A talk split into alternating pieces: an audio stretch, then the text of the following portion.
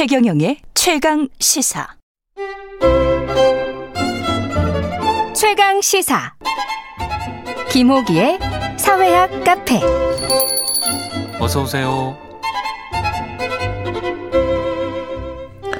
네, 뉴스의 이면에 있는 흐름과 우리 사회의 큰 담론에 대해서 이야기해 보는 시간입니다. 김호기의 사회학 카페, 연세대학교 사회학과 김호기 교수님 나와 계십니다. 안녕하십니까? 안녕하세요. 예, 오늘은 굉장히 큰 이야기를 또 준비해 오셨습니다. 대선의 시대 정신. 시대 정신. 이것도 어려운 단어잖아요. 네, 원래 예. 이제 그 독일어로는 Zeitgeist라고 예. 얘기하는데요. 예. 어, 괴테의 괴테. 불멸의 고전이죠. 예. 파우스트에 나오는 말입니다. 예. 그래서 뭐 영어를 쓰지 않고 보통 예. 독일어에 그냥 Zeitgeist란 말을 많이 씁니다. 예. 헤겔이 다시 써서 유명해졌는데요. 예. 그러니까 시대 정신이라는 것은 특 정한 시대를 살아가는 사람들이 갖고 있는 공통의 소망, 소망. 희망을 의미합니다. 아, 그렇군요. 네, 그리고 예. 좀더 구체적으로 이렇게 얘기하자면 현실에 대한 진단과 미래에 대한 전망 예. 뭐두 가지로 이루어져 있다고 볼 수 있습니다. 이게 우리 삶에 중요합니까?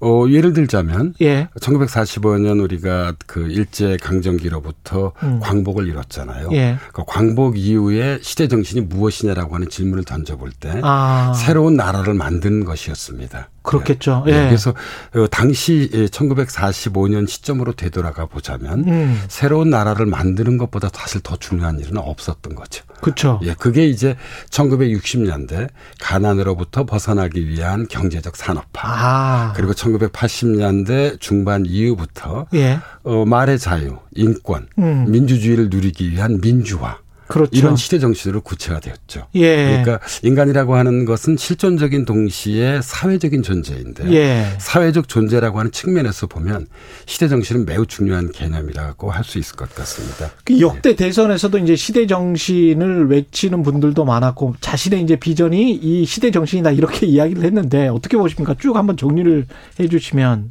민주화 시대 이후부터 좀 말씀을 예, 왜냐하면 예. 그 이전에는 뭐 그렇죠. 어, 예, 뭐 군부 독재 독재니까. 예, 였으니까요. 그래서 어, 1992년 예. 어, 이 대선에서 예. 어, 당시 김영삼 후보가 내세웠던 시대 정신은 문민 정부입니다. 문민 정부. 근데 저는 예, 기억납니다. 그 시대적 분위기에 만- 맞았던 개념이라고 생각합니다. 그러네요. 예, 예. 왜냐하면 정말 말 그대로 군부 그 독재였으니까. 군부 독재에서 정말 문민 정부로 예. 예. 그리고 다른 나라들은 이미 다 하고 있는 예. 새삼스럽게. 예. 1997년 예. 대선에서는 아, 이 김대중 후보가 내걸었던 핵심적인 그런 개념은 수평적 정권 교체입니다. 아. 그러니까 민주주의라고 한다면 예. 예, 사실 이 세력에서 다른 세력으로 예. 한 번은 넘어가 봐야 되지 정권이, 않겠느냐. 예, 바뀌어져야 되는 것들이죠. 예. 뭐 이런 것들이 저는 뭐 어, 당시 어떤 그 국민적 공감을 불러일으켰던 시대 정신이라고 생각을 하고 그 있습니다. 김대중 때의 수평적 시대 저 정권 교체. 네. 여기에서 이제 노무현 이렇게 오면 어떻게 바뀌나요, 이게? 어, 노무현의 이 후보, 그러니까 예. 2002년이죠. 그때 에, 핵심적으로 내걸었던 것은 낡은 정치 청산이었고요. 낡은 정치 예, 청산. 이 낡은 정치 예. 청산에 이제 고 어, 하위 이 그런 개념들이 대내적으로는 국가 균형 발전, 아. 대외적으로는 동북아 시대. 사실 2002년 어이 바로 그 시점 이전까지만 하더라도 예. 균형 발전이나 동북아 시대라는 말이 좀 낯선 개념이었습니다. 그렇네요. 예, 그런데 예. 우리가 돌이켜 보면 천도론 이야기하면서 예, 예. 21세기로 들어서서 우리 음. 사회에 부여된 매우 중요한 음. 말 그대로 시대적 과제를 당시 노무현 후보가 내걸었다고 볼 수 있고요. 예. 2007년의 경우에 이명박 그이 후보가 내걸었던 이 그 시대 정신은 선진 인류 국가입니다. 선진 인류 국가. 예, 이 선진 인류 국가는 어, 이 서울대 박세일 교수가 아, 박세일 제시했던 교수님, 예. 선진화론에서 비롯된 것입니다. 예, 그렇구나. 예. 이제 우리의 이 광복 이후의 역사를 보면 음. 이 산업화와 민주화 시대를 넘어서서 음. 이젠 정말 우리가 선진국이 되는 예. 음. 그러니까 이 선진화가 필요하다고 어, 박세일 교수가 이야기를 했죠. 그래서 이제 이것을 이어받아서 예. 선진 인류 국가를 시대 정신으로 예, 제시했다고 볼 수 있습니다. 예. 박근혜 정부는 뭐 어, 할까요? 2012년에 이그 예. 대선의 경우에선 예. 어, 당시 박근혜 후보와 문재인 후보가 경쟁을 했는데요. 음. 사실 시대 정신은 같았습니다. 경제 민주화와 아, 그리고 복지 국가였습니다. 예. 경제 민주화를 그때 두 후보 모두 다 외쳤군요. 예, 우리 박근혜 예. 후보 측의 대표적인 그 맞습니다. 인물이 바로 이제 김종인. 예, 그렇습니다. 예, 예. 전 의원이었죠. 예, 헌법에 경- 경제 민주화를 넣었던 예, 예. 예.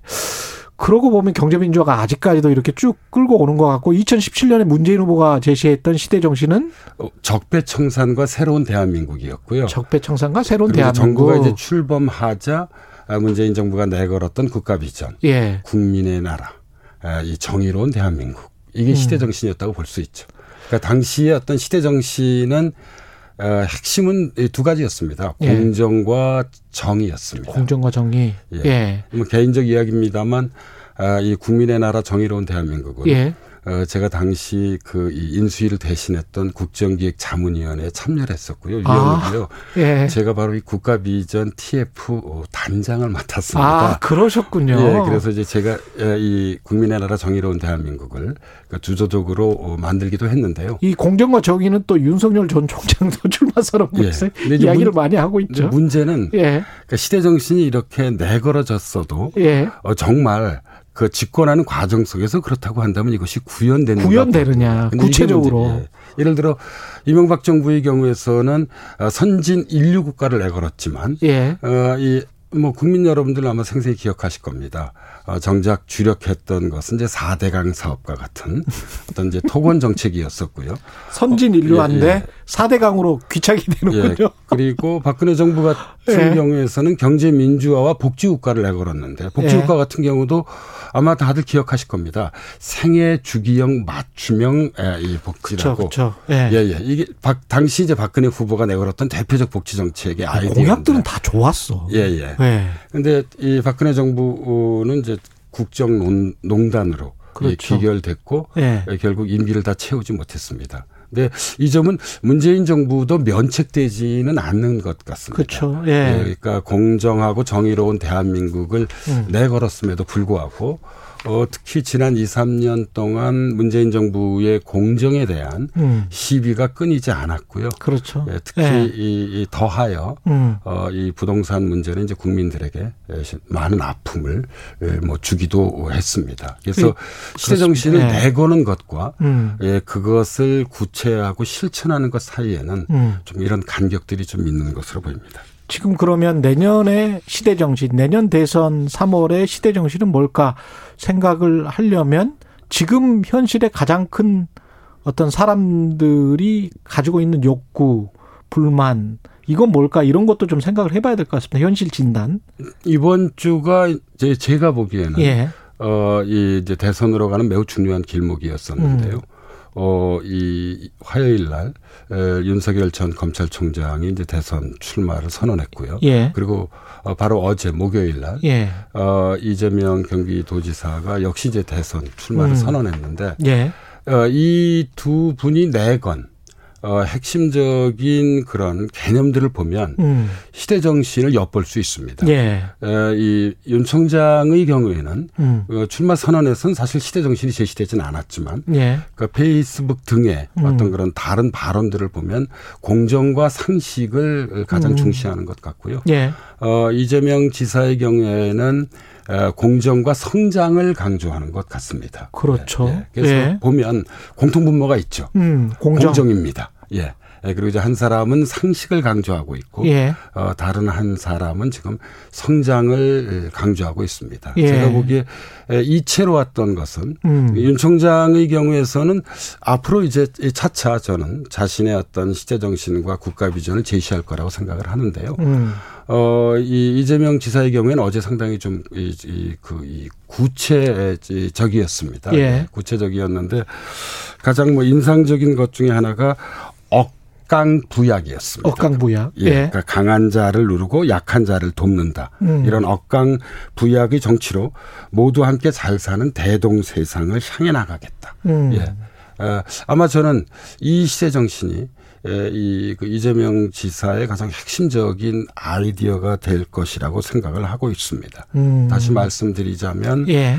진보하면 역시 음. 어, 이 성장보다는 이, 이 분배나 복지입니다. 그렇죠. 예, 그러니까 더 많은 분배, 더 많은 복지를 위해선 예, 어, 이, 성장이? 이 성장이라는 이제 이 어떤 그런 이 수단을 적절히 활용하겠다는 것이 예. 예, 이재명 지사의 어떤 그런 예, 핵심적인 좀 생각이지 않을까 싶은 생각 들고요. 예. 가치는 그대로 가는데 실사구시로 현실에 적용을 해보겠다 그런 생각이 예, 상당히 실용적인 접근이지 않나 싶습니다. 예. 예, 이 더더욱이 그러니까 제가 보기엔 음. 뭐 이건 이 보시는 분들에 따라 생각이 좀 달라질 수 있겠지만 예.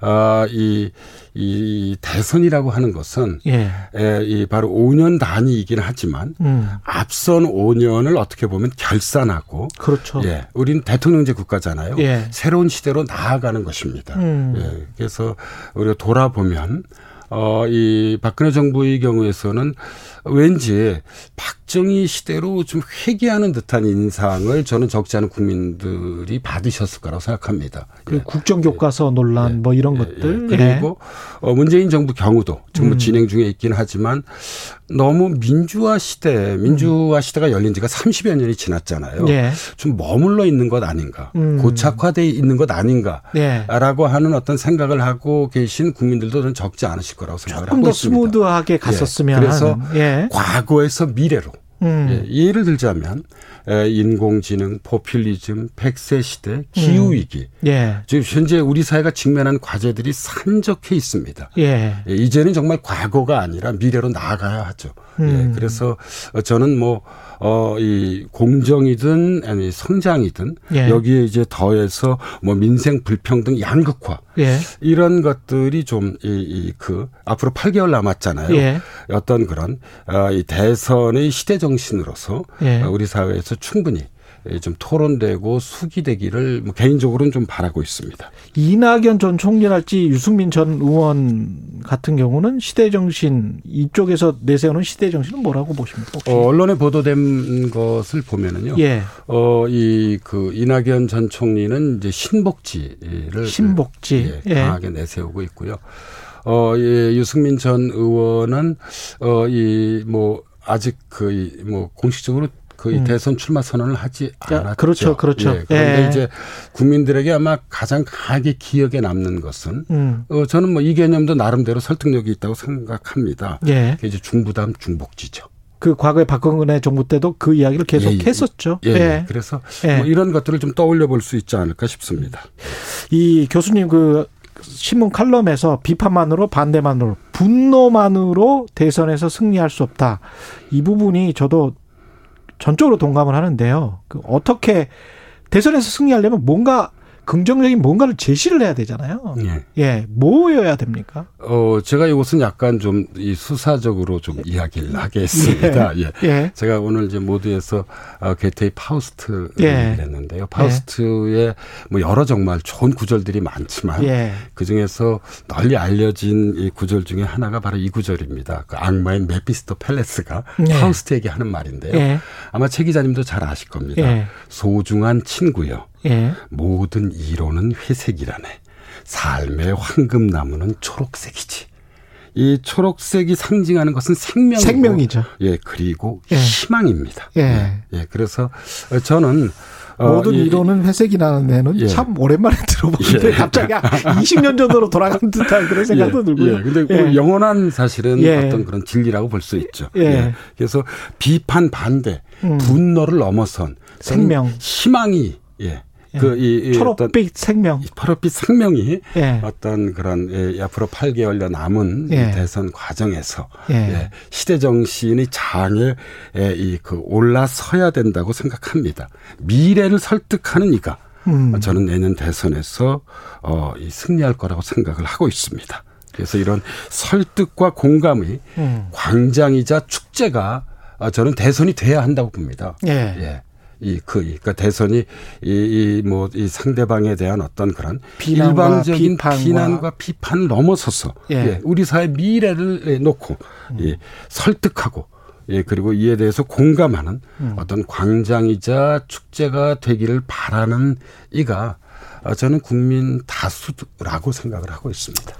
아, 좋은 말씀 감사합니다. 생명은 역시 또 사랑이죠. 우리가 계속 뭐 비난만 하고 뭐 비판만 하다가 아우 이 저이 진행하다 뭐 저도 아주 정신과 치료를 받아야 될 정도로 힘든데 사실은 사랑 협력 연대 이게 중요하죠. 그렇죠. 예. 네. 더더욱이 이 대한민국은 우리 기, 그러니까 저와 같은 기성세대뿐만 아니라 예. 우리의 아이들이 살아갈 나라입니다. 그렇습니다. 예, 따라서 예. 미래와 희망에 대해서 음. 좀더 좀 많이 토론이 이루어지고 예. 생각은 다를 수 있습니다. 후보들마다. 예. 예. 에, 그런 어떤 광장과 축제의 시간이 열리기를 더더욱이 지금 코로나19 팬데믹으로 예. 어, 국민들의 마음이 상당히 울적하고 우울하잖아요. 그렇습니다. 예, 그런 예. 광장과 축제가 되기를 예, 개인적으로 소망하고 있습니다. 말씀 감사하고요. 지금까지 연세대학교 사회학과 김호기 교수였습니다. 고맙습니다. 감사합니다. KBS 일라디오 최경련의 최강시사 듣고 계신 지금 시각은 8시 45분입니다.